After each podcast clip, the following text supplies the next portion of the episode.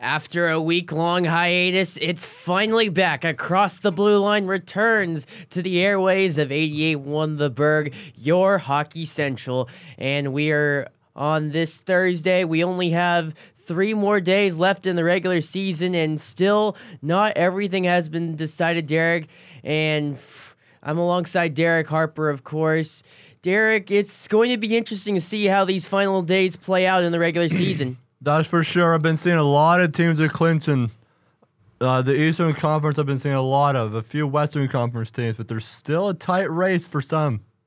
It is definitely neck and neck. And let's begin with one of the most tightest races within the NHL, and that is the Central Division. Teams have already clinched within the Central Division already, but the important factor is who's going to win a division and be the number one seed out of the Central, and who else is going to play in the two and three spots. It's been neck and neck, but a huge twist turned last night in a game in Chicago where it was the Blues who rallied back from a two goal deficit to tie the game late against the Chicago Blackhawks, and they were able to salvage a point. And with the point that they earned in the shootout loss, the Blues currently sit at 95 points, and that's one point behind the Nashville Predators and the Winnipeg Jets, and they both have 96 points. But the important factor that the Jets have over both the Predators and the Blues is the ROW, which are the regulation overtime wins, which essentially means all the wins that were not in a shootout. The Jets have 44. They will have the definite advantage if they were to tie with the Blues or the Predators come the end of the season standings. However, it's the Predators and the Blues, who are currently tied at 41 ROW wins. And very far behind in the picture is the Dallas Stars. They also have 41 ROW, but they sit at 91 points. And the best they could do would be to tie St. Louis. And and Dallas could also far as fall as far down as the last wild card spot. We'll get into more of that later on the show when we talk about that final wild card positioning spot concerning the Colorado Avalanche. But right now, the standings sit with the Jets and Predators tied at 96 points and the Blues at 95. And that boils down to what is the schedule for the remaining teams. First, with the Blues, who are currently the, the, the team on the on the farthest outside picture looking in, as they sit a point behind Nashville and Winnipeg. St. Louis plays tonight against Philadelphia. That one will also be at home. And then they will have an early Saturday afternoon matchup against the Vancouver Canucks. But this St. Louis Blues team has been fi- on fire as of late. But Derek Harper with them sitting a point behind it, it might be difficult to overtake Nashville and Winnipeg. Those two teams for sure are going to be hard to overcome. I, I don't see that. I don't see them do, doing it. The Jets are a hard team to beat. So are the Preds. Ultimately, I see the Jets coming up on top of the Preds there.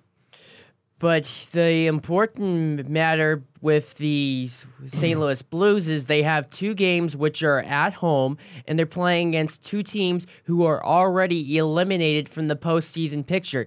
Don't you? Couldn't you see these two teams that the Blues are facing, the Flyers and the Canucks?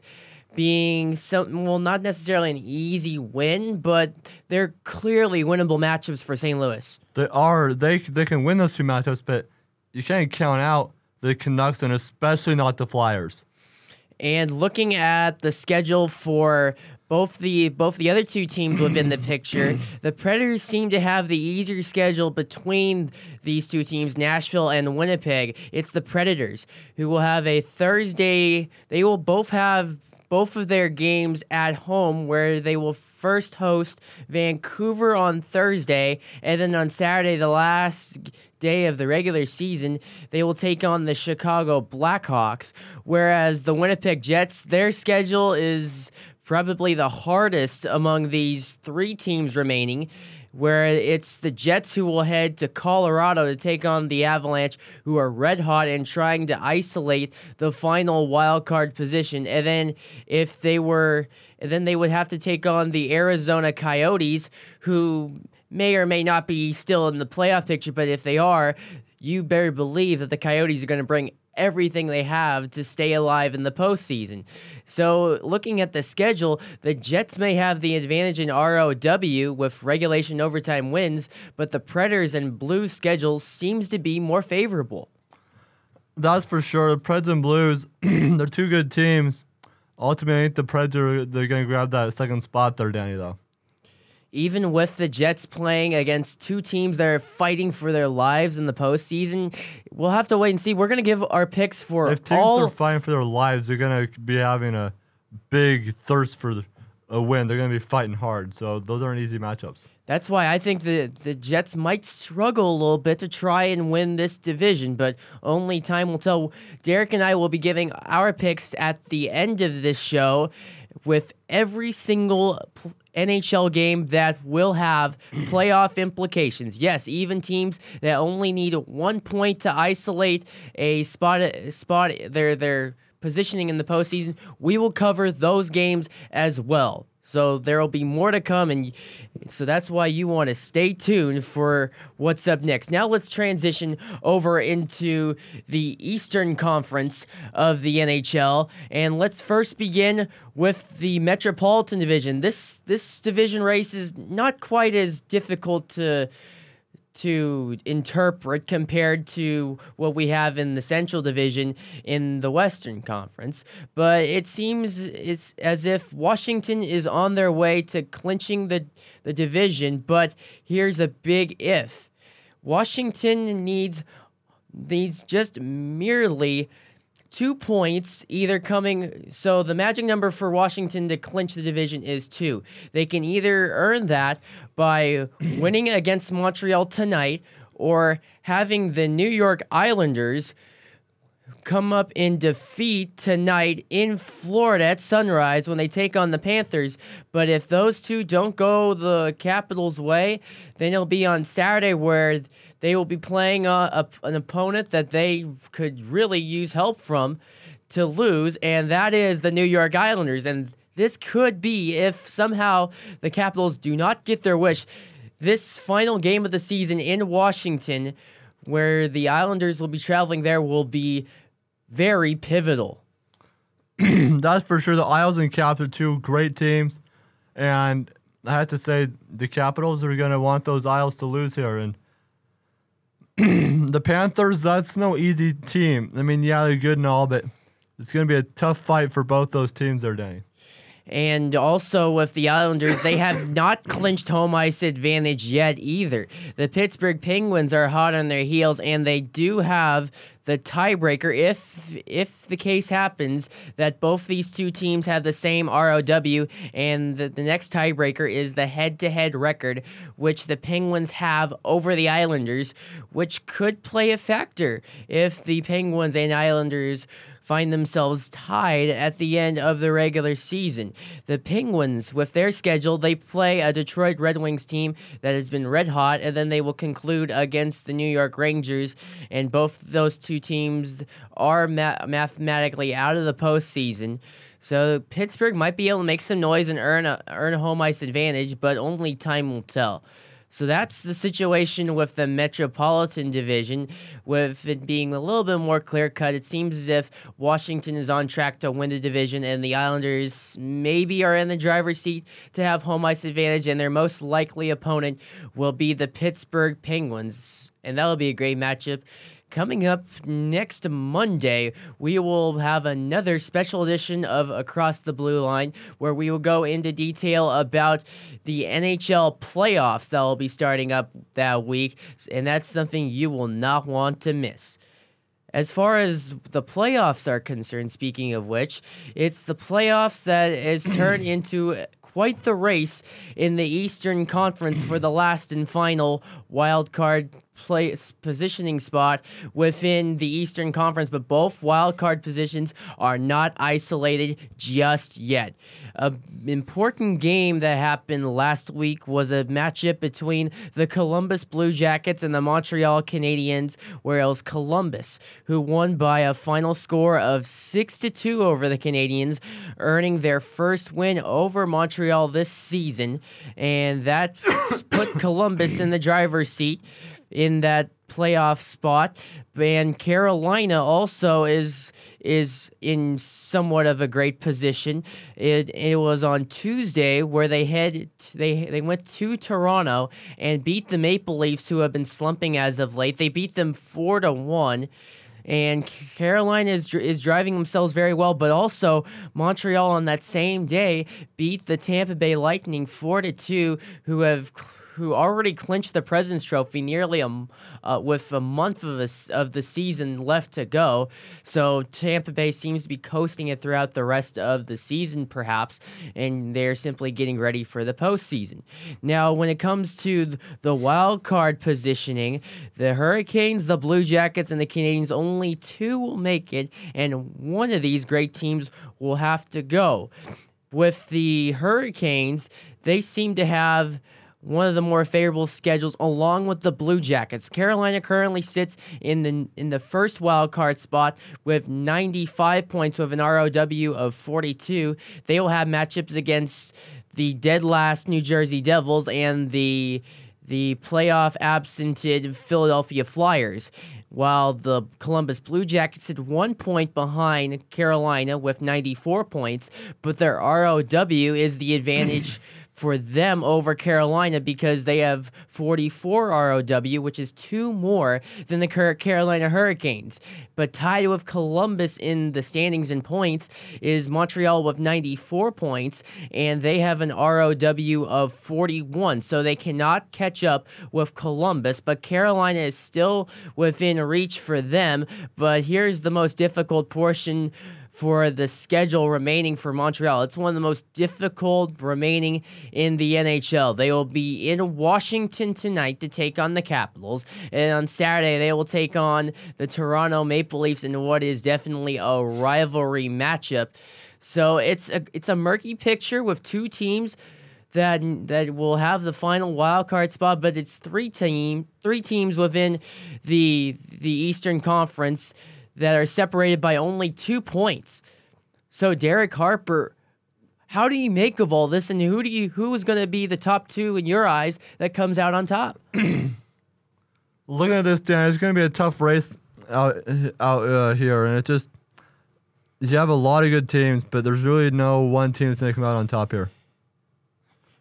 With both, with all three of these teams playing, or attempting to play in some of their best forms as uh, down the stretch in, in this postseason. We'll have to only wait and see who comes out. But to me, the two the the deciding factor here is the schedule for Montreal because they're playing two playoff teams to conclude their season. Whereas with the Hurricanes and the Blue Jackets, they're playing against teams that are already eliminated, and it looks awfully like that these two teams might possibly make it in.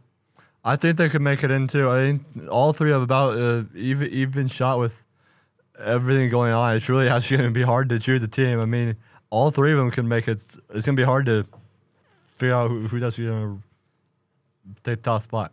But I want to look at Montreal right now, Derek, because this team is they they don't have any of the tiebreakers right now. They're behind in ROW. They're behind in points with Carolina, and the ROW doesn't favor them against Columbus by any stretch, and they have the toughest schedule remaining. How can you see this Montreal team make the postseason?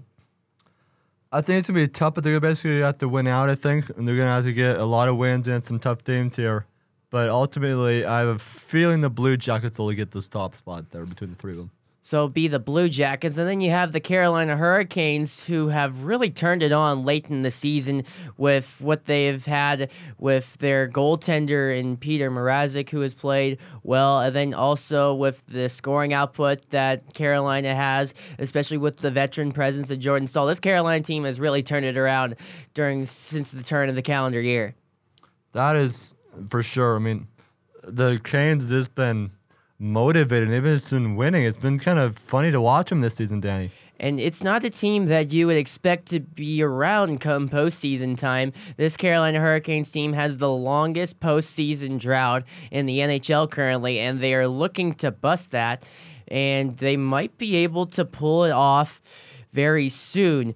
Looking at the standings, if Carolina were to beat the Devils tonight, and they are playing that game in Carolina, and Montreal were to lose to Washington, which is not that big of a stretch, even though both Montreal and Washington have played two close affairs. The first meeting went to Montreal, where they scored two goals in two seconds in the last minute to beat the Capitals by the final count of six to four. And then in the other meeting, it was the Capitals who won in overtime in Montreal. So both these two teams have played it very tight. But if Washington were able to win, the if if the Capitals are able to win, that would force the Canadiens to have the most points that they could earn, being 96 if the game ends in regulation. And if Carolina wins themselves, Montreal cannot catch them. And also looking at the standings with Columbus, they will play on Friday against New York. So if Montreal were to lose in regulation to Washington, they could be in a heap of trouble because the Blue Jackets will just need one win against either the Rangers or the Senators in the final two days oh, of the, then the season. Jackets are getting in. So that's why it's it's it's very cloudy, and that's why I question why why Derek you say that Montreal has much of a fighter's chance, especially when they're going up against the defending Stanley Cup champions and a Toronto Maple Leafs team that has two of the highest scoring players in the league in John Tavares and Mitch Marner. I didn't realize they had to play the Leafs or the Caps then, but Danny, if I mean it's all but over now. Um, once I learned that they're playing the Senators, I mean Okay, yeah, the Jackets have it there. But if Montreal were to beat the Capitals tonight, could you see Montreal still finding an edge if Columbus were to get upset by one of these two teams? I think it's it's it's it may be a tad of a stretch with the schedule for the Canadiens, but if they are able to somehow win, then it's certainly not far outside of the realm of possibility that the Canadiens make the playoffs. I'm, I'm, I mean, there's always a chance. There's always a fighting chance for any team. There's upsets have happened. I mean, it's a crazy sport. That's why they play the uh, game day. So I, I think the Blue Jays come out on top. But yeah, the Habs have a fighting chance. Well, you have to wait and see. We, we say that all the time, but it'll all come down on Thursday when when both these when two of these teams are in action and the playoff picture one way or the other whether the Canadiens win or if the Capitals win or if Carolina were to come out on top against the Devils or if they get upset the playoff picture hopefully will be a little bit more clear by the end of tonight and then obviously on Saturday it could be a dandy or it could all be decided. We'll only have to wait and see. Let's switch over from the wild card in the Eastern Conference over to the Western side. And Derek, we've been saying for quite a while, it was such a strange race with so many teams in the mix all the way down the stretch, Derek. Yeah, I mean, at, at one point, the Nucks could have made it, Danny. I mean, there was all the way down the stretch, you had quite a few teams. Even the last place team in the uh, West could have made it. It was crazy how down the stretch it took like almost a whole season for the lower teams to kind of get bounced out? Well, it wasn't necessarily about the lower teams getting bounced out, but we'll go into detail about which team really is starting to set themselves apart. But first, let's look at key games that have got us to the place that we were. Coming into last week, into the as concerning the wild card standings, teams that were still alive c- compiled of the Colorado Avalanche, who were in the driver's seat at the time, the Arizona Coyotes, who were hotly in the mix, the Minnesota Wild were also they were they were also within striking range of Colorado, but then Chicago and Vancouver, to Derek's point, were also in the conver- or were loosely in the conversation, and Edmonton was also within striking range, and they were trying to push themselves into that final wild card position. But here's how things have changed since that week, and one of the mo- more pivotal games that took place was one concerning Colorado and Arizona, both these two teams at the top of the wild card chase. And it was the Avalanche who took an early 2 0 lead on Arizona, but then the Coyotes showed resilience and tied the game late to send the game, which ultimately went into a shootout. which the Avalanche won 3 to 2, but the resilience of the Coyotes really showed in this game against the Avalanche even though they didn't necessarily win. But then 2 days later, they took on the Minnesota Wild in a game where where the loser of this game in all likelihood was essentially eliminated from the postseason.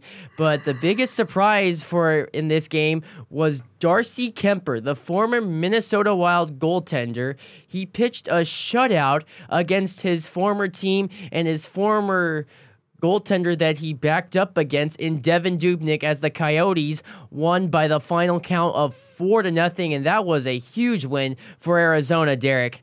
Arizona, they've been a surprise team this year. I mean, like I said earlier in the show, this season, it's like there's something about them that's kept my mind on them this season. They they win and they've before they've been in the cellar for the past two years, and suddenly this year they're winning all of a sudden. It's like, okay, what's going on down down down there? It's like, okay, this team is not a joke anymore. They're coming up the ladder, of hair, Danny. But then things started to take a twist. It was on April Fool's Day where the Blues took on the the Colorado Avalanche, and then it was Colorado who had late heroics of their own, where it was Alex Kerfoot who scored a game tying goal within the final minutes to help salvage a point in the Blues shootout win over Colorado, and that helps the Blues case in their race in the Central Division, even though they're right now a point behind Winnipeg eh, and, and Nashville both. But the concerning the wild card spot, the Coyote, the the the Avalanche got a very critical point against the Blues, but then it was on April the second where things really took a twist and and a lot happened concerning the wild card. First, the Dallas Stars who, were, who had not clinched yet were playing the Philadelphia Flyers, but it was the Stars at home where they play so well. They beat the Flyers six to two, and that slammed the door shut on that wild card spot. And this Dallas Stars team they uh, said they they might be a little bit under the radar because they have talent and they have a great defenseman in their rookie Miro Heiskanen who could very well be in the running for the Calder Trophy and he has helped carry this Dallas Stars team this far and he probably he could have been the missing piece that the Dallas Stars were looking for, Derek. Yeah, the Dallas Stars they've been a force this season and sometimes the players they go down or they just don't step up to the plate where where they should. But Dallas, with their resilience, has made their stamp of approval into the postseason. So they have, they seem to be slotted into that number one wild card position unless St. Louis were to lose out and Dallas were to win out. But if Colorado at this stage were to win out and Dallas were to lose out, then Colorado and Dallas will flip. Speaking of the Avalanche, how are the Avalanche in the position they are at? Well, first, let's go into the, a matchup between the Oilers and the Avalanche. The Oilers were eliminated the night prior because of the Avalanche's point against the Blues. With so the Oilers had nothing to play for but to play the spoiler role, and they began to show that very early when they took a 2 0 lead on the Colorado Avalanche. But then Colorado in the second period really stormed back, and they had six unanswered goals, and that helped the Avalanche beat the Oilers and put themselves in the driver's seat. And then they got even more help by the worst team in the Western Conference, where it was the Los Angeles Kings who went to the desert and they were able to upset the Arizona Coyotes. But it it was the Coyotes who had a very scary injury as Darcy Kuemper, their goaltender, faced a very gruesome injury as he got a stick into his helmet and we're and we're still trying to figure out what is wrong with with his with his facial area because the injury did not look good. But concerning the postseason for the Coyotes, with this loss, they are in some deep trouble, especially losing to the Kings, a team they had to beat. Yeah, and the Kings, they're a lower tier team. They they're they're not even a playoff team. So you got to get wins against the Kings when you have the chance. It's unfortunate they could not do so there, Danny. So let's look at the schedule remaining for both these two teams. We already alluded to earlier that both these two teams will be facing the, the Jets at home. First, it'll be the Avalanche who will host Winnipeg, who are desperately trying to win the Central Division. And then the Jets will travel on Saturday to take on the Coyotes in the season finale. But who are the other two te- two games against? Well, for the Avalanche, their schedule isn't too easy. They have the Winnipeg Jets first, obviously, and then on Saturday they, they travel to the SAP Center to take on the slumping San Jose Sharks. But they are they are the number two team in the Pacific Division for a reason. But for the Avalanche, their schedule doesn't seem very easy when you have to take on the Jets first and then the Sharks on the road. Yeah, and the Sharks are both a great team, and and so so are the Jets. Danny, those are not going to be easy wins, and those are going to be tough to even win. You have to go into each each of their buildings, and those are both tough buildings to play too. So yeah, you're playing a tough team, and in their rink. Looking at the standings Coming into today, the Avalanche sit at 88 points on the season. Their ROW is 35. And while the Coyotes, however, have 84 points and their ROW is 34, and in the ROW tie, it would appear as if Arizona would not have the tiebreaker because the Avalanche earned more points against the Coyotes, which would mean that if the Coyotes did not win both their games in regulation or overtime, they would be eliminated. Now, we know that on Saturday they will be taking on the Jets, who more likely than not will have something to play for. Whereas with Arizona, their other matchup comes against a Vegas team who will not be starting their goaltender Marc Andre Fleury. Instead, it'll be Malcolm Subban who will house the net for Vegas. And the Golden Knights already have their playoff position already solidified with them being the third seed in the Pacific Division. They will be playing the San Jose Sharks. So that playoff position is all wrapped up for them. So they will have nothing to play for. So the Coyotes will have to take on the Vegas Golden Knights and then the Jets could you see somehow the Coyotes winning both those two in regulation or overtime and possibly snatching this playoff spot from Colorado? I do think they have a chance. It's going to be tough. Colorado's a good team as well, but the Coyotes have been on fire this season, so I think they have a fighting chance. But then the the Avalanche, all they need is just one point. They can lose an overtime or a shootout, and they wrap up the play the final playoff spot. But the the the margin for error for the Coyotes is very slim. They can't even have a game go into a shootout, otherwise they're eliminated. That's the issue that the Coyotes have going against them. Well, shootouts they happen, but it's uh, they're they're not rare, I'd say, but they're rare in the sense that most games are just three periods and done. There's more overtime games. Shootouts, I just don't see that happening here. But looking at what we've had recently, it was the Coyotes and the Avalanche who were involved. Well, the Coyotes were involved earlier in a shootout affair between those two teams, and then the Avalanche also had a shootout where they lost to the Blues, but nevertheless, it still went to a shootout. Keeping that in mind, the Coyotes ha- have no room for error, and that's not an understatement.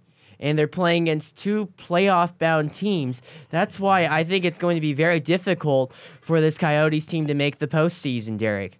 It's going to be hard, but I think they have a fighting chance. It will be hard for them, but I wouldn't count them out yet. It won't be time to count them out yet.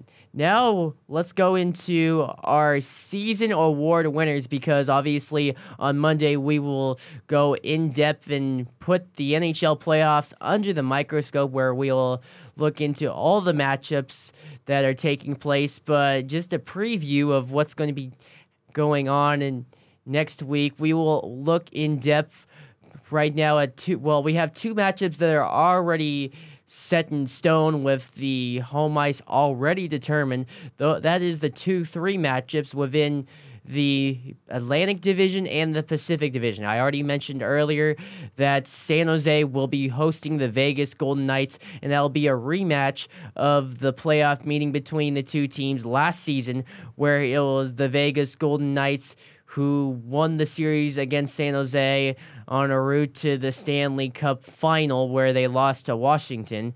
And then on the Atlantic Division side of things, it's Boston who has been red hot as of late, taking on the slumping Toronto Maple Leafs. Both those two matchups will be entertaining, but we'll go more into depth on those matchups coming up next Monday for our special Monday edition of Across the Blue Line. Now let's head back into the main topic of conversation. And earlier this season, we talked about the Calder Memorial Trophy, and that is the Rookie of the Year. So that brings up the question, Derek. You said Elias Pettersson is going to be your Rookie of the Year. I said Erasmus Dahlin, which that didn't work out. So, Derek, who do you think is is it still Elias Pettersson or is it somebody else? As much as people want to say, yeah, a team doesn't make the playoffs or doesn't win the championship, the the player doesn't win like the MVP and stuff. Pettersson is in a league of his own. I, all season, I wish I had made it up there to catch a game. I really wanted to get up there, but didn't work out this season. And this kid, he's 20, Danny. Holy cow, he's setting records, breaking records left and right. I could not keep up with Twitter and other forums. It was like, holy cow! I was seeing posts like almost on the every week. It was like, Pettersson does this, Pettersson does that. I was like, this kid is a legend. He's up there with like think he just broke Pavel Bure's record or something. I mean, this guy is just unbelievable. There's no doubt in my mind he wins the Calder. Well, you're forgetting someone who is very pivotal, and he, it's probably and he has clearly shown himself as someone who has played very well. And you, when you look at the goals against average, there is one name that stands out above the rest as the, of all the goaltenders that are eligible and are remaining. It's it's a goaltender that has clearly changed the tide for this team. At one at one point, this team stood at last place in the in the Western Conference standings next to the LA Kings and he turned this team around and led them all the way to a postseason berth and even though it does take a team to change things around, there is one player that really has turned the tide, even though he started very late in the season. But to me, it's clear cut and obvious for a goaltender to turn a team around who w- that was in last place and put them in a playoff spot and clinching and with a chance to to win the Central Division. My stars, Jordan Binnington by all means deserves to be the the Calder Memorial Rookie of the Year because he was able, as a rookie, mind you, to turn the St. Louis Blues from a last place team and bring them back into the postseason after a one year absence and mid season seeing the Blues seemingly out of the playoffs yet again Jordan Binnington has turned this team around with his 1.85 goals against average, which stands as tops in the league behind, ahead of Ben Bishop and Robin Lehner, who are both on teams that specialize in, in their goaltending. But Jordan Binnington really has turned this Blues team around, and he rightfully deserves the Calder Memorial Trophy. So that's why I think that that Jordan Binnington deserves this a whole lot more than Elias Pettersson because Binnington led the Blues to the postseason, while Pettersson, his Canucks will be sitting on the couch come April and into June. Yeah, but we have an exciting future, the Canucks. And but here's the thing, Danny. Jordan Binnington, do not get me wrong there. He has been a shocker this season. It's been a stud. I mean, this guy's he did bring him from the cellar up, and we watched a Call of Duty games. It was like, holy cow, this team's not a joke. They're for real. But I think Pettersson has sol- solidified his spot as the Calder winner with all the records, both franchise and NHL, that he has set. What NHL records has he set? I have to look look it up. There's so many. I can't even remember Danny because he has set so many records. I have to look it up. The dude is just left and right breaking things. I mean, it's just nuts. But hang on a second. What Jordan Binnington has done has never been seen before in the NHL, where a rookie comes in and absolutely turns the tide of a franchise that was sitting in last place in the ditch, and now they find themselves possibly winning their own division.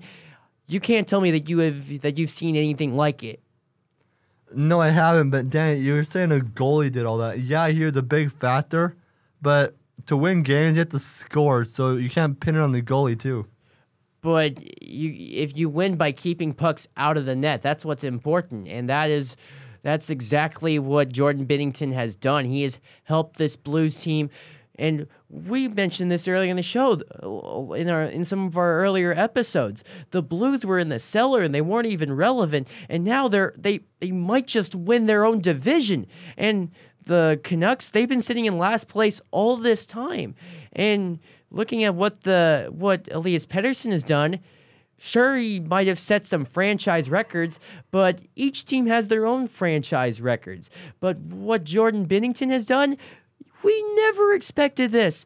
He went above and beyond him. He came virtually out of nowhere. That's why Jordan Binnington deserves this Calder Memorial Trophy. You can say that, Danny, but I think Pettersson has it all in the bag. I mean, you look at NHL graphics, you look at any anything else, and yeah, Binnington's up there, but I don't think he's close.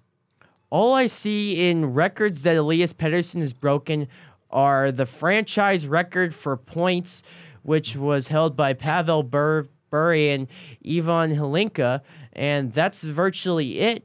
With Jordan Binnington, what he did, he turned a last place team into potentially a division winner. That's a whole lot more impressive than scoring quite a few points. It might be in that sense, but he set other records too, Danny. And this this Pettersson kid, his his What, what records? You still haven't I said would have to anything. look it All up. I, They said a I've, lot, but I've Danny- looked up the records that, that he that he set, and all I, I can know find. he's done stuff. He set. Um, there's one with the twins, the Henrik and That's a Daniel Sedin. franchise record. Yeah, but that here's means the thing. Nothing when it at- comes to the NHL. You also have to look at this. Is that Binnington? I don't know how old is he. I want to say 26, something like that. Jordan Binnington. Yeah, how old is he? The age of Jordan Binnington. Well, he's also a rookie. Just, I, I don't believe age should play a factor. 25 years old. He- Pettersson 20. is 20. Well, that has nothing to do with the rookie of the year. We're just looking at the age. rookie year. Indeed. We're looking at the But rookie season, and Jordan. Binnington is more impressive And than Elias Pedersen, Pettersson. Was also out. He got hurt this season. That so that doesn't help him. We all know what happened Yeah. last year with with Brock Boeser, and he got injured. and Matthew Barzal won the award. Injuries hurt the Yeah. cause of a, of However, a, a candidate. Pettersson came back and just did not look back. He came back soaring, f- f- foot on the gas. I mean, he did not let up. And Boeser, he's in Vancouver. Barzal, he's with a team back east in one of the biggest markets in the nation. Hang on a second. That's a Rangers city. I'm sorry. It's not an Islanders town. But moving on from that and looking at what Jordan Binnington has done, that's a whole lot more impressive than simply what Elias Pettersson has done. When you own, when you are a routine starter and you allow under two goals a game, that's unheard of, especially among regular NHL goaltender ranks. Elias Pettersson sitting at right now at right now 61 points I would I would want to say right now at this stage there's a ton of traditional scorers who are who are uh, highly above Elias Pettersson in the points rankings. Whereas Binnington, in as far as goaltending concern is is concerned, he's right up there at the top among NHL goaltenders. Derek, that's why Jordan Binnington is the better choice for the Calder Memorial Trophy. I don't think he's gonna win it come uh, Why? award season. Why? Watch him announce Eli- Elias Pettersson. I'm I'm asking why. You still haven't given me a reason why. it's not only league records, the franchise records too. I think Binnington's gonna come in second Why? I I still don't understand what you have. because goalies are underrated. They do. Goalies feel- are underrated. I feel they deserve a lot more credit than they get. But I think when it comes to it, they're gonna go with a guy who can score. no, no. Because the the Blues, yeah, they've been a uh, cellar dweller, and then suddenly they're probably going to win their whole division. I don't think they'll win the division really, but I think that goes to the Jets. But you got to look at this here. Binnington is not just a goalie. Yeah, he's been a stud He's that. carried a team out he of has. the dust. However, that also motivated the other players, and they had to score to keep the team in it. well, how come Pettersson wasn't that great of a force to motivate his team? He There's a was. Danny. They're a young rebuilding team. What? Look What? at Hang on, hang on, look hang on. at St. Louis. No. They have No, look at look at look at New Year's. Vancouver was higher up on St. Louis during that time. And then when Jordan Binnington came in the picture, he turned that team around and proved to be a better driving force of leadership because he won more than Pettersson and he helped make the team around him better. That's why that's why you have players on a roster to help improve your team so that you can get your team in the postseason. That's what Jordan Jordan Binnington has done because that's why St. Louis is in the postseason and Vancouver is out and done come Saturday. I don't think it's going to happen, but we'll have to see on that. St. Louis is in, Vancouver is out. That speaks for itself. We'll see about that, Danny. No, no. The Calder Memorial Trophy is going to Jordan Binnington, and it, it comes as a result of him absolutely just just being a goaltender that is far and away with the better with the best goals against average in the league by far, and being one of the driving forces to the Blues comeback from from being in the dust in the Western Conference standings to possibly winning the Central Division. It's clear cut and obvious. Jordan Binnington is the clear choice for the Calder. After all of that, now let's go into the Jack Adams Award for the Coach of the Year. So, Derek Harper, you said that the award should have gone to Jon Cooper midseason. Does it still go to him, or is it someone else? I think it goes to Tampa Bay's coach for the incredible effort they put in this season. I do understand there's been other coaches like the Flames coach and the Sharks coach, but man, Tampa, they've had more points than they've played games. I mean, even players have. uh, It's just insane. I can't even speak the way Tampa's played this season. It is insane. The Coach of the Year award doesn't go to the team that that's the best, or that has the best regular season record and wins the President's Trophy. Typically, it's usually a coach of a team that is in the dirt, in the dust, and isn't performing up to their that hasn't that that hasn't played at a high level and seemingly turns them around into success and wins more often than, than what you would expect. So that brings up the the question of who should be the the co- the coach of the year, the Jack Adams Award. To me, it boils down to two key figures, one of which. So in my in my eyes, Derek Harper, Jon Cooper is not in that list because typically it's it's not the it's not the coach of the best team that wins the award, but usually it's the coach with the best turnaround that wins the award. That that rightfully deserves the Jack Adams Award. How do you feel about that? I think that's a good assumption, but I think it's going to go to Tampa just because of what they've done. But I do think that is a very good uh, theory and all. So that said, let me guess St. Louis. I'm gonna give it to Craig Berube for what he did. Keep in mind, the Blues missed the playoffs last year, and I called it, folks. but But this year they are they are in the playoffs, and it was Craig Berube who really turned this St. Louis team around, and it's surrounded around the goaltender, that being in their netminder in Jordan Binnington, who is the rookie of the year. That's why Craig Berube deserves this this award for coach of the year. So you you gonna get season tickets for the Blues next season, Danny? I'm just seeing um, from what I can see, th- this award rightly goes should go to Craig Berube for what he's done, and it definitely should not go to Jon Cooper because this Tampa Bay Lightning team has been good already. They went to the conference finals last year, Derek. That's why Jon Cooper does not belong in this conversation. I think he still belongs, and I do think you have a very good point there. But Jon Cooper, a coach lights up a team. I mean, I don't think Tampa would have done this with a different coach. Look at what uh, Barry Trotz did with the Isles. He came from the Capitals, and the Isles were a stellar dweller last season, and now they're suddenly like up in the top of their division, up in the top of the league. So it's like coaches can turn teams around. Coaches are very important for a team, and they can are the driving factor. The Tampa Bay Lightning won the President's Trophy this year, and they have been handing out the Jack's, Jack Adams Award for Coach of the Year since 1974. That means in the 45 year history of handing out the the Jack Adams Award, only six occasions it was the President's Trophy winner that won the Coach of the Year, and that goes to show why Jon Cooper will not win the Coach of the Year. In my eyes, it's it has to be Craig Berube for what he did to help carry this St. Louis Blues team out of the dust. That's why I, it's clear cut and obvious. Berube belongs as the Coach of the Year, Derek.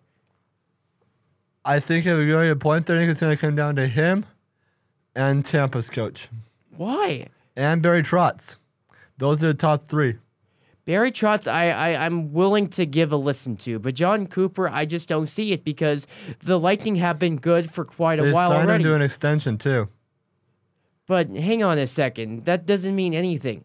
I'm looking at results from taking teams that that weren't good and making them into success. That's I feel why. like you like un, un, underdog teams, and that's fine. I like quite a few teams that are always no, the I'm, underdog no, here. I'm just saying the coach of the year award shouldn't go to the coach that leads the best team. It should be the the the coach that that does the best job in turning a team around.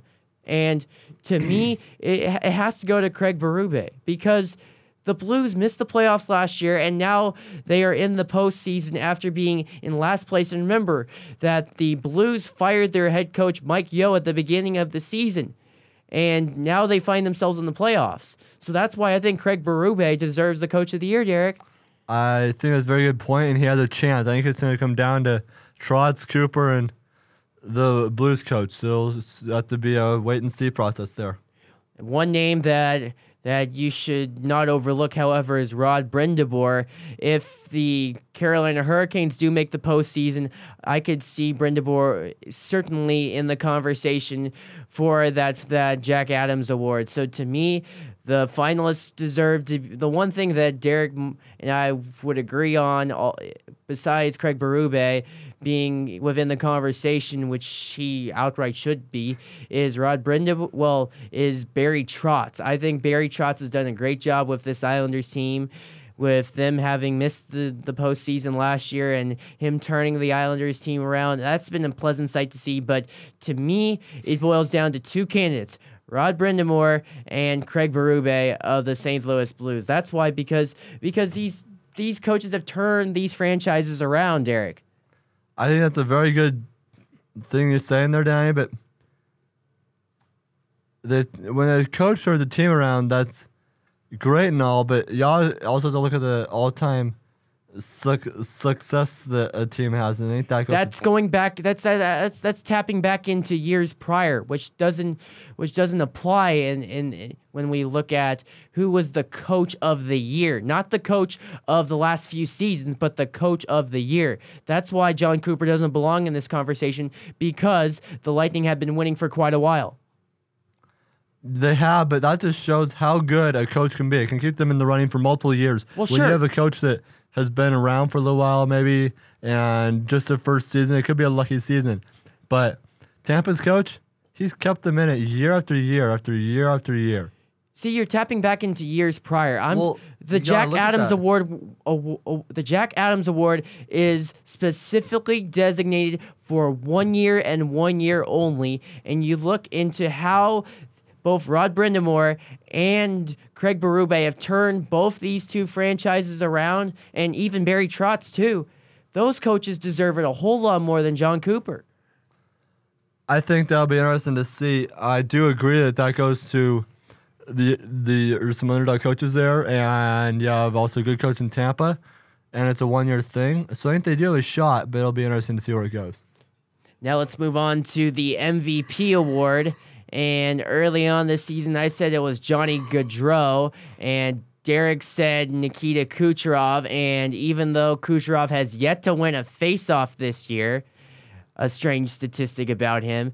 I do, I will agree with Derek on this stance that Nikita Kucherov rightfully deserves the MVP award because he by far leads the NHL in points, and anyone nearly close to him had his team miss the playoffs in Leon Draisaitl and Patrick Kane and Connor McDavid, who are also in the mix. If any of those pl- players on those teams helped carry their teams in the playoffs, I would have given the MVP to them just because of the carrying job that they have done for those teams. But it's clear cut and obvious at this stage. Nikita Kucherov deserves the MVP. Do you still agree with your stance there, Derek? Yes, do I, yes, I do, Danny. He has been an ultimate force for Tampa this season, and one of the main factors with why they've done so well. He's been scoring probably as many points as the team has.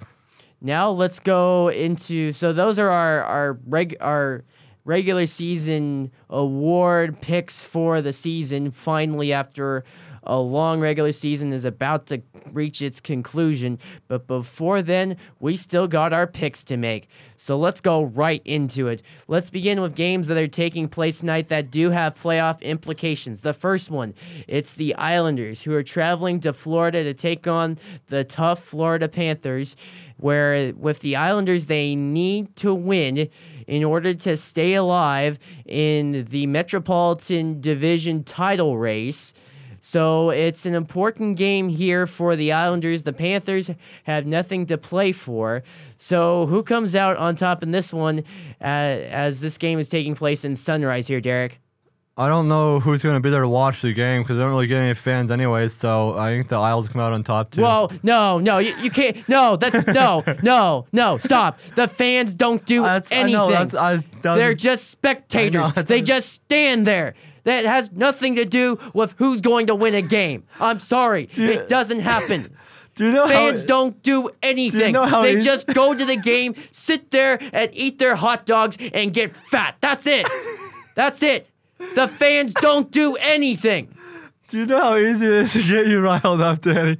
I'm sorry. That was when not you, even main When you determine who's going to win a game because of the fans showing up, that's no. That that I can't let that slide. That was not even my main point. What's your reasoning? The Isles are one of the top teams in the league, Danny. The talent they have, the coach they have. Okay, There's no okay. doubt they're going to win that game. Okay, okay, that's justified. I too will agree because they have a a coach that has Or will won the a fans Stanley win it? Cup, and they're playing against a Florida Panthers team that had that's really fallen apart ever ever since they they essentially were eliminated from the playoffs, and it was an ugly ending where their playoff hopes were killed, victim to the Montreal Canadiens when they were defeated soundly in Montreal. That's why I am going to pick the Islanders as well, even though they are on the road. Now, another matchup. If the Islanders were to lose, you have to look out for the Pittsburgh Penguins, who are not too far behind the Islanders. They said two points behind them. And the best that the Penguins can do is achieve second place in the Metropolitan Division. But they are playing a Detroit Red Wings team that has been red hot. It was the Red Wings in their last 10 that have a record of 6 3 and 1, Derek. And it's Detroit who has been red hot. They beat the Boston Bruins, who are trying to solidify the second place spot in the Atlantic Division, and they beat a team that had that has the top one of the top three records in the National Hockey League. And Detroit played Pittsburgh on Tuesday, a game that where it was the Red Wings who came out on top in in that meeting as it was the Red Wings who beat the Penguins by the score of 4 to 1. So that brings up the question, Derek, Detroit is red hot, but the Penguins are still trying to find something within their place, their postseason hopes. So, Derek, who comes out on top in this one? Will we have another upset? I don't think so. The Penguins are a very good franchise, and they've been. I know we can't talk about history really, but they have so much talent. They have Stanley Cup talent, and they're just a team that is successful day in and day out. And it just you don't go in there expecting to win. You have Sidney Crosby, Chris Letang, Phil Kessel. I could go on and on. You have a great goalie in that, a great coach. I mean, there's this no shortness of talent there. I mean, I don't see the Penguins losing. But then again, Derek, did you see the game on Tuesday? Detroit soundly beat Pittsburgh four to one. I haven't been watching games the past few days, but um, Detroit they they're uh, struggling, but We'll see what They're happens. struggling six three and one in their last ten. That I that's not struggling to me. Six three and one. Are you serious? They're six three and one in their last ten. That's an interesting point to make, Danny. But I just don't see that happening. I don't see them beating the Pens, Danny. Well, they they did earlier this week on Tuesday. History doesn't matter. History doesn't matter. That's what you just told me. It, it's going it's going to matter in this affair. I, actually, I correct myself. I apologize.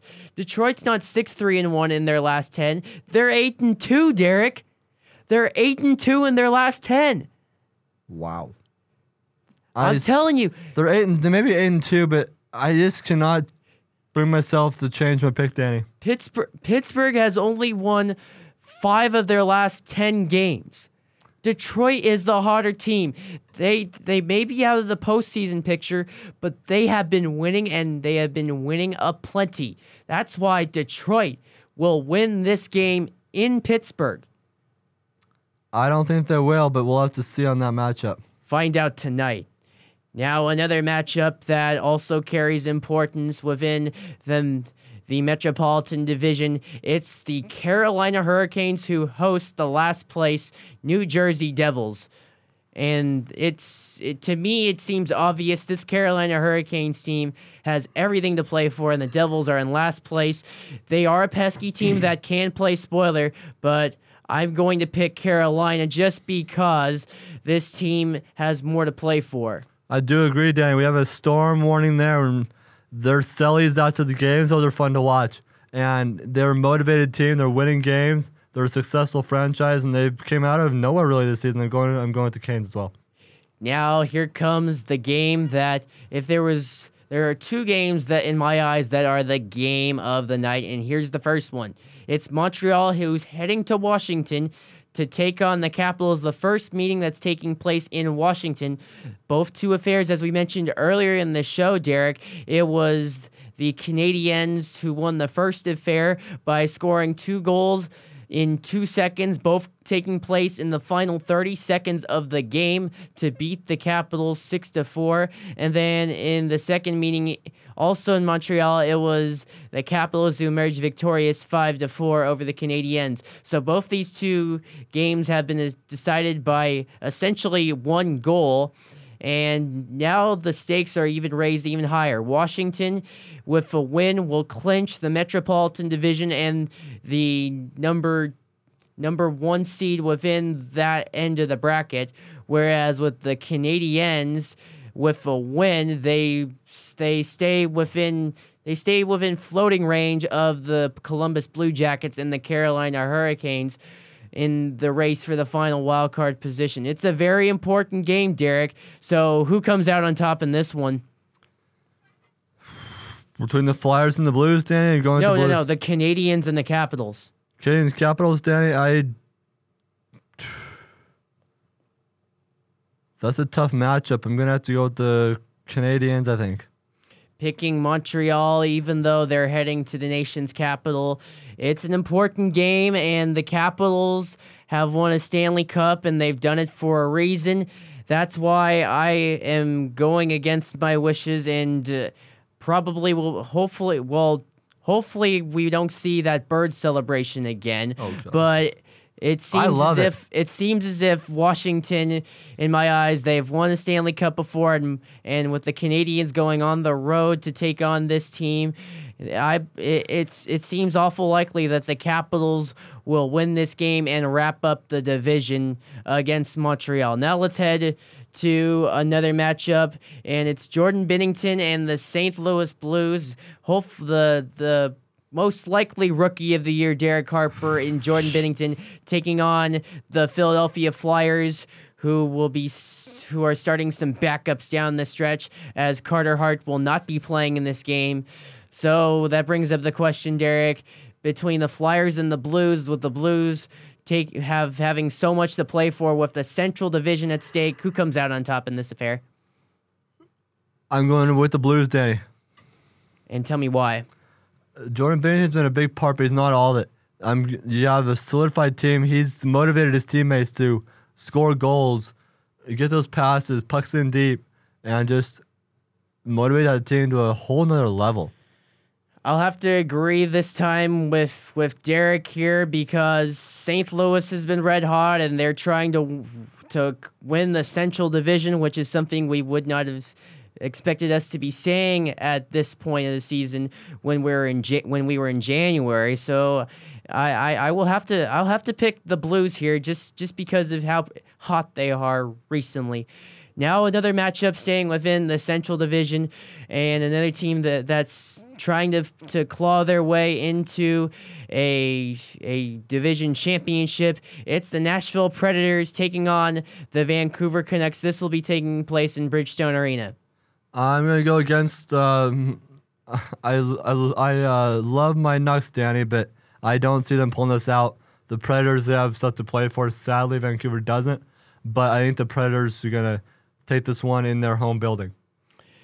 Well, the advantage for the Nashville Predators when they are at home hasn't proved them up to the greatest extent as of late, and that and the Vancouver Canucks are surely a team, and I'm sure Derek, you could you could speak for for all the Vancouver Canucks themselves that that this team has the potential to pull off upsets and keep in mind the Predators haven't have lost some games at home against teams that they should be beating. Keep in mind they were soundly beating beaten by the Avalanche 5 to nothing and they lost to the Detroit Red Wings who have turned into clearly a team that has been a force to be reckoned with as of late by the count of 3 to 2 and it, it's something that's uncommon with Derek picking against the Canucks and Danny will be picking for the Canucks. I have the Canucks winning this game against Nashville. Danny,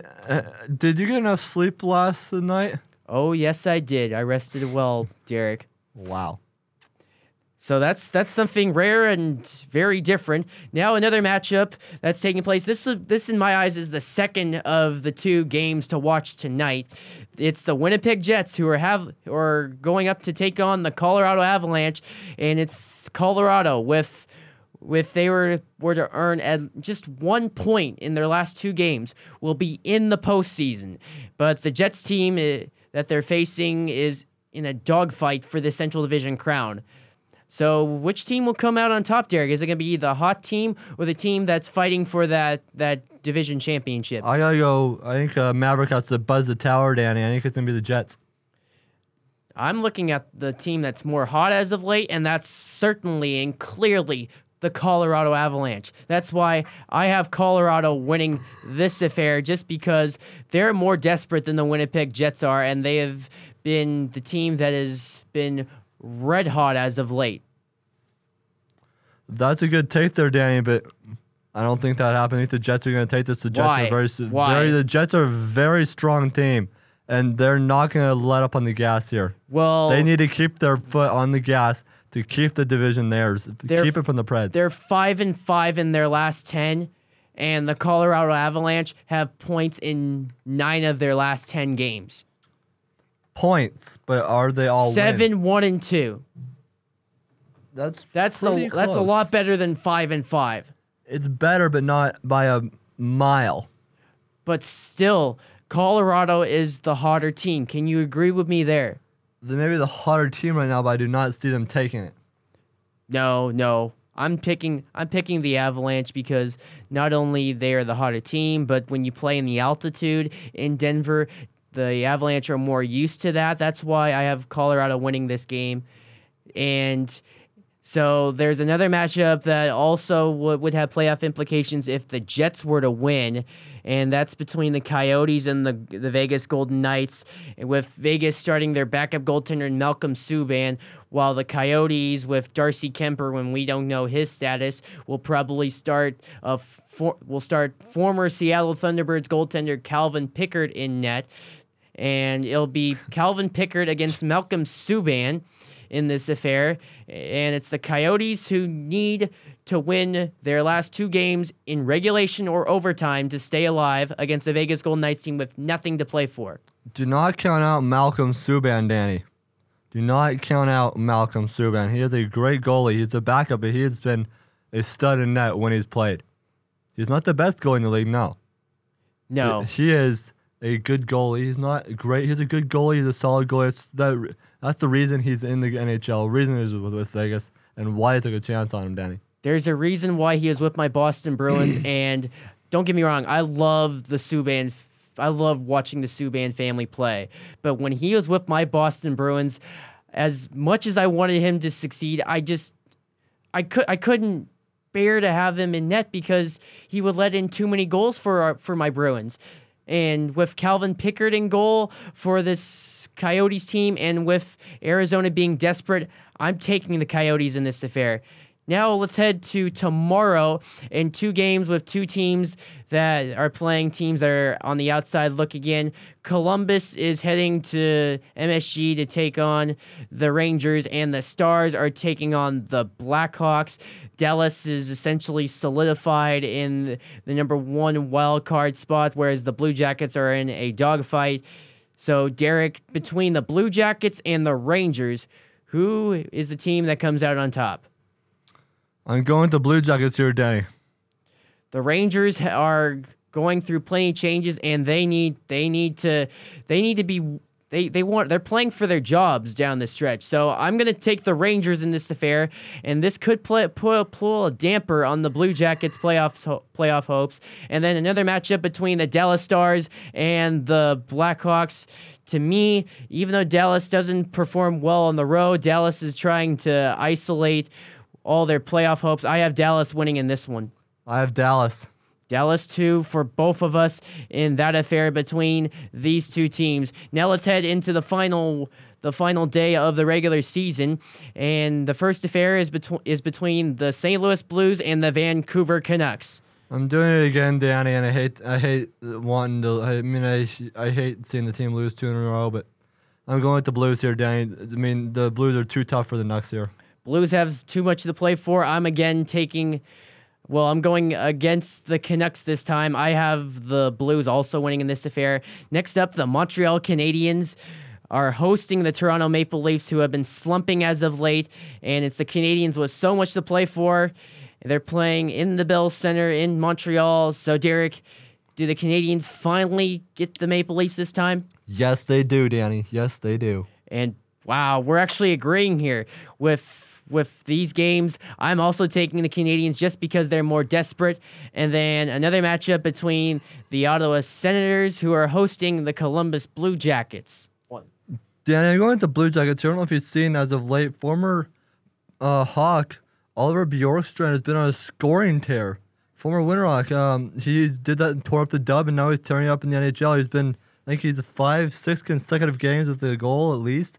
I mean, he's in multi-point games. The guy is really catching fire with the Blue Jackets right now, and they have other people, Seth Jones, I mean, Brandon Dubinsky, their goalie in net, and it just we have, they have so much talent.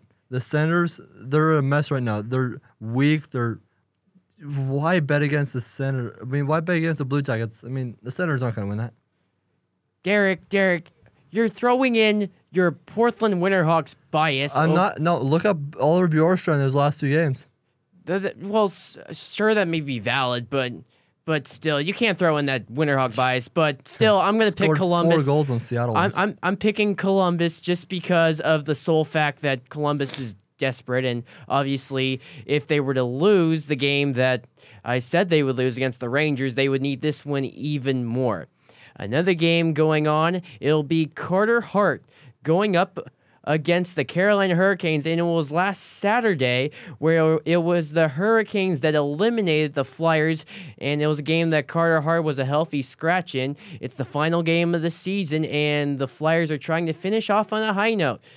But the Hurricanes are also looking to solidify their playoff spot. So, Derek, who comes out as the victor in this affair? I mean, as much as you want to cite Carter Hart and the strong team they've been they've been putting out on the ice, you can't bet against the Canes these days. They've been a hot team. They are trying to lock down their playoff spot, so they're motivated. They've been doing well. I have to go with the Canes on on the road, Danny, on the road. That's saying something, Derek, because you never like to pick the road team, which you do there. But I'm going to pick the hometown Philadelphia Flyers in this game just because of the sole fact of the the netminder that they that they have in Carter Hart. And this Flyers team might be missing the playoffs, but if Carter Hart would have came sooner, this team might be still in the conversation. And it's, it seems if as if it's a case for the Flyers where it's just a little too late. But in this game, I think the Flyers are going to play the role of spoiler and beat the Hurricanes and possibly dent their playoff chances. Next up, a game where the Penguins, if they do, do not clinch by beating the Red Wings in their matchup tonight, they will be taking on the Rangers for possibly another chance to clinch. And there are some other scenarios that will help the Penguins out to also get themselves in the playoffs. But playing a Rangers team that is pretty much a lost cause at this stage, I have the Penguins at home. I do too, Danny. And the Rangers, it's sad that they're uh, this way as of late in this season, but you can't bet against the Pens at home. The Pens have Stanley Cup talent. I mean, you have all the Crosby, Malkin, you have all of them there, and they're a team that's always been good on and off the ice, day in, and day out. So I'm not going to bet against the Pens. I'm taking them on home ice against the Rangers. For sure. Now, next up is a matchup that could possibly, and I say possibly, be the Metropolitan Division Championship game, but that would mean is that the Islanders would have to beat the Panthers tonight, and then the Montreal Canadiens would have to beat the Washington Capitals. If that were to happen, this game would turn into the Metropolitan Division Championship game. And this is taking place in Washington. Barry Trotz is heading back to the place where he won a Stanley Cup last year. And this could be a big game, or it could mean essentially, well, not much at all for for either of these two teams. But as far as this game is concerned, who comes out on top in your eyes, Derek? I have Barry Trotz and the Isles, Danny. They're a good team. They've been really surprising some people this year, and they've been doing well on the ice. Barry Trotz brought over his veteran leadership as a coach and has really instilled his Stanley Cup attitude and effort on the ice there with the Isles.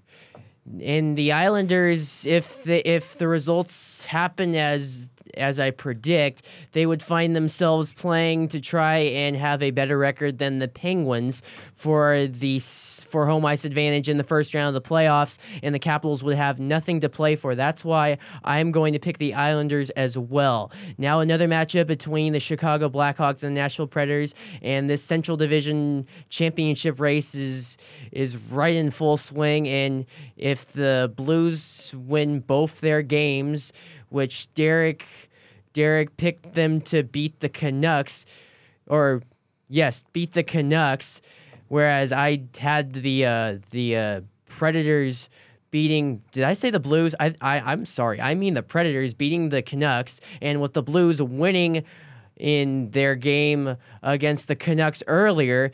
Yeah, that now we got it straight. We got it right here. So it's the Predators and the Blackhawks, and the Predators are trying to win the Central Division crown, but they're playing a Blackhawks team that has that leadership. Derek, it's it's a matchup between two teams that have been there, but one is starting to flex their muscle. Yeah, the Predators this year have been up and down, up and down. They've had their struggles, but they're, they're also a veteran team that's seen the Stanley Cup, and they haven't been able to win it yet, but they've seen it. They've seen those Pens get it on the ice, and as much as those players are probably hurting, they want that thing in their building. They want, not just in their building, but they want it in their hands now. So I'm going with the Predators here. Nashville is a team that's trying to win the division yet again for the for the second straight year. They won the President's Trophy last year, but then they lost to the Jets in the postseason. But I have the Predators in this affair, and the division champion will most likely be taking on the Dallas Stars, who would be in the first wild card position unless the dramatic occurs. They're playing the Minnesota Wild on Saturday night, and I have the Stars because of their strength at home, beating the already eliminated Minnesota Wild. Yeah, Dan, I'm to go with the same thing there. The Stars have been a very good team this season. The Wild have had their struggles, and uh, the Wild coach said they're making the playoffs. Did not happen. I'm going to go with the Dallas Stars and their uh, talent this season. And then a game that might have some playoff importance if the perfect storm happens. The Jets are taking on the Coyotes. The game will mean something to the Jets regardless of what happens tonight, unless the Jets were to win and the Predators and the Blues were to lose tonight. And if that were the case, the Jets would solidify the division. But if if it doesn't happen, then this game could have implicate. Well, this game could not have implications for the Jets, but more likely it will. The Coyotes, they need the Jets to beat the Avalanche in regulation to remain alive. Well, the bottom line is this this game could have importance in all likelihood, but it might not for one of these two teams. And if there was one team to pick, it would be the Coyotes. But Arizona wants to finish off the a season that they have gone far and beyond what they've usually been doing. That's why I have the Coyotes over the Jets in this game. Uh, very good reason, reasoning, Danny. I support that. However, I'm going with the Jets. I think the Coyotes. I mean, I know that they may or may not matter this game for them, but uh, the Jets have been a potent team this year. They've had their struggles, they have, but I don't see them losing. I just can't. Now, keep in mind here, Derek, that the Winnipeg Jets are five and five in their last ten. So it's it's up in the air at this stage, but I I just don't see it because they they haven't been consistent recently. Yeah, but anything can happen any given night, and they're a team that's proven that day in day out they can win. They're they have a little bumps here and there. Like right now, they're five and five. Coyotes are what seven two and one, I think you said, yeah. and so the Coyotes are hot right now, but this game, if it doesn't matter them, the Jets will take it. But if it matters to them, it'll be even more of a heated game. I still see the Jets coming out on top. We'll have to wait and see. And the final game of importance concerning the postseason, where, well, if the Avalanche were to isolate things, then it wouldn't matter. But it's a game that's taking place in the SAP Center, where Derek loves to pick pick the San Jose Sharks but the Sharks, right, they and in their last ten are one eight and one. Are you going to pick the Sharks uh, yet again, Derek? I want to, um, but I didn't realize they've been struggling so bad these days. It's, it shocks me that they're doing so poorly. Um, hopefully they get that figured out for the playoffs. But I'm going with the Avs here, Danny.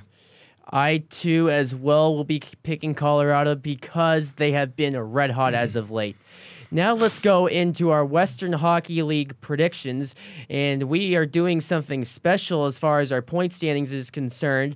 Right now in our standings, Derek has the lead on me by a score of 126 to 108, but it's postseason time, and these games will matter. That's why we're picking each round and how many games the, the series will go. So if you if one of us were to pick the series winner, that will be 15 15 points added onto the standings. And if you guess the correct length, that's a bonus seven points. And then in the third round will be 25 points straight for picking the right the right winner, and then 15 bonus for picking the right length. And then in the championship round, it would be 50, 50 points for the straight up winner and then 25 bonus points for the correct length. So we're right now in the second round of the postseason in the Western Hockey League. But first, let's go right into our matchups. And the first matchup that took that solidified first was when both the Prince Albert Raiders and the Saskatoon Blades swept their opponents, and now they meet finally in the postseason. And these two teams are clearly the class of the Western Hockey League, especially in the Eastern Conference. Derek. That is for sure, Danny. I know the the Blades they made a trade with the Hawks this year. We let go Ryan Hughes and we got uh, forget his name right now. We got a really good guy this season, and that really helped us. But it wasn't enough to push us through, sadly.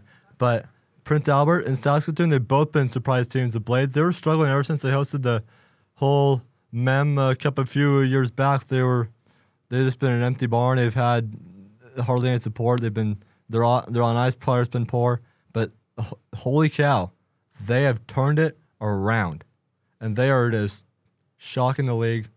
But Prince Albert this year they're blowing the whole CHL out out of the water. Um, I'm gonna go with the Prince Albert Raiders in six. I don't think they'll be five like last series, and I don't think it'll be a sweep because the Blades are talented. So I think the Blades will take two of them. Looking in the regular season, it was Prince Albert that won the season series by by six games six games to two. So the Raiders are six and two against the Blades, but it's the postseason and things can change. That's why I'm going to pick Saskatoon in in whoa, this series. Whoa, whoa. So, and it's going to take place also in in six games. So I'm t- I'm picking the upset, and I'm going to pick the Prince Albert Raiders out in the second round of the postseason. Danny, that's bold. I, I could see it upset maybe, but even to say six, Danny, I'm to say it again. Did you get enough sleep last night? Oh, yes, I did, Derek. I got enough sleep and I had enough sleep to have the confidence to make these picks. Next up, we're going to stay within the Eastern Conference and a matchup that that always brings out a, a, rivalry unlike any other, and that's the Battle of Alberta, Western Hockey League style, as it, it's going to be the first time since the 2013 Eastern Conference Championship that these two teams will meet. It'll be Edmonton and Calgary in the playoffs, in the postseason, and it's an Edmonton team that went that won the won the Central Division of the Western Hockey League, taking on the Calgary Hitmen, who beat the Lethbridge Hurricanes in a thrilling s- series. Danny, uh, you mentioned that Calgary and the Oil Kings played uh, in the finals, or not finals, the conference finals a few years ago in the East. And 2013, that was a great year. The Oil Kings went on, lost the finals to the Hawks. And I Calgary, as much as a great team as they are, they're tired. They went on the road into a small building because there's some curling. The building doesn't mean anything. There's We've been over this before. Cha- there's some curling championships going on in the Canes building. We've been over this before. And so they're playing in a small building that they're not used to, and they're also playing a, Lethbridge team that was really good this season, and took them the full seven games. Calgary's tired. They're a good team, but I have the Oil Kings in six. The talent, Trey Fists, Fisk, Wol- Wolansky. I mean, I don't see Calgary taking this one. Well, here's another stat that you are you're forgetting here, Derek, and you think I'm going to pick the the Hitmen. Well, when you have a team that is 7-0 and 1 against a team in the regular season, that's when you know that this team cannot beat this team. And it's the Calgary Hitmen. They are they are 0 they are 0 7 and 1. It, it's they're they haven't they haven't they're well they're one they're one in seven against the Edmonton Oil Kings. So that means that in the eight meetings that they've had, the Oil Kings have won seven of them. That's why I have the Oil Kings winning, but the series is going to be a lot briefer. Eh, it's going to be brief, and it's only going to be five games as opposed to six. So those those bonus points might come into play here for the for the ending of the Edmonton Danny, Oil Kings series there's the playoffs are a different monster, and that's so true. But yeah, this there's seven zero oh and one against the Cal- Calgary team, but the playoffs are a different monster. Look at what they did. They upset the Hurricanes in seven. They upset the higher seeded team, beat them, So obviously they can pull it off if they need to. But Well- I, I'm not saying Calgary's going to win it because I obviously have the Oil Kings, but it's going six. Calgary has shown that they cannot beat the Oil Kings, and it's going to show, especially in this series. That's why this series is going to be sh- so brief. Let's move on to the Western Conference end of things, and we'll look at the Victoria Royals, who are taking on the Vancouver Giants. And both these two teams have played very much even, even though the Giants have or have a record of of 6-2 1 and 1 against the Royals it's been it's been close that's what's happened and it's going and and undoubtedly it's going to be a tight series throughout so Derek who comes out on top in this series I've seen the graphics. I follow the Royals and the Giants, and most of the scores I see are so close. They're within one or two goals. There's occasional blowout, maybe, but I'm going to Giants, and this is going the distance. it's going 7 Yes, Danny, it is. The Royals, they're a good team, and yeah, they played. I think it was yeah six with the Blazers, but the Giants, as much as I thought they were the gung ho, boom, we're gonna smash all the teams around in this league except for the Raid- Raiders.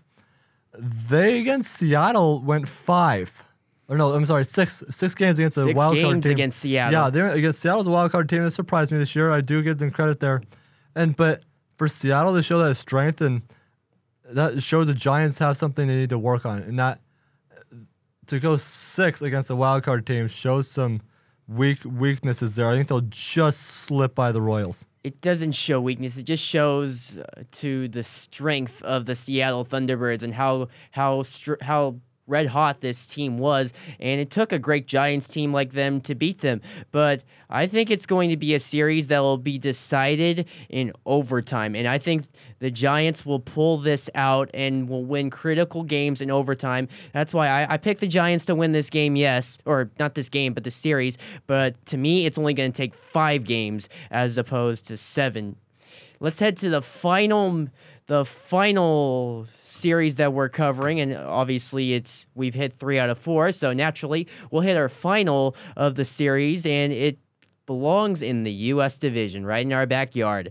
It was the Spokane Chiefs eh, who advanced into the into the second round of the playoffs and on the same night it was the Everett Silvertips who followed suit as well and that means we have the two best records in the US division which are playing in this series. So we're looking at Everett and, and Spokane, and there is a glaring stat that comes to, to my eyes, and that is that Everett is 601 and 1 against Spokane, and that shows that Spokane struggles against Everett. That's why I'm going with a bold a bold take right here. You ready for this, Derek? Let me go Everett and four. It's yeah, you better bring out the brooms. It's going to be a sweep. Nope. Everett is going to sweep Nope. Spokane off of the map, Nope. and they are destined for the Western Conference Finals. Danny, this hurt. Um, this the first round hurt. Seeing the Hawks get out in five, I haven't seen something like that for. I mean, Everett beat us in four, but I was used to the days we would win titles and make runs to the finals, so it stung. But the it showed that the Chiefs, they're a darn good team.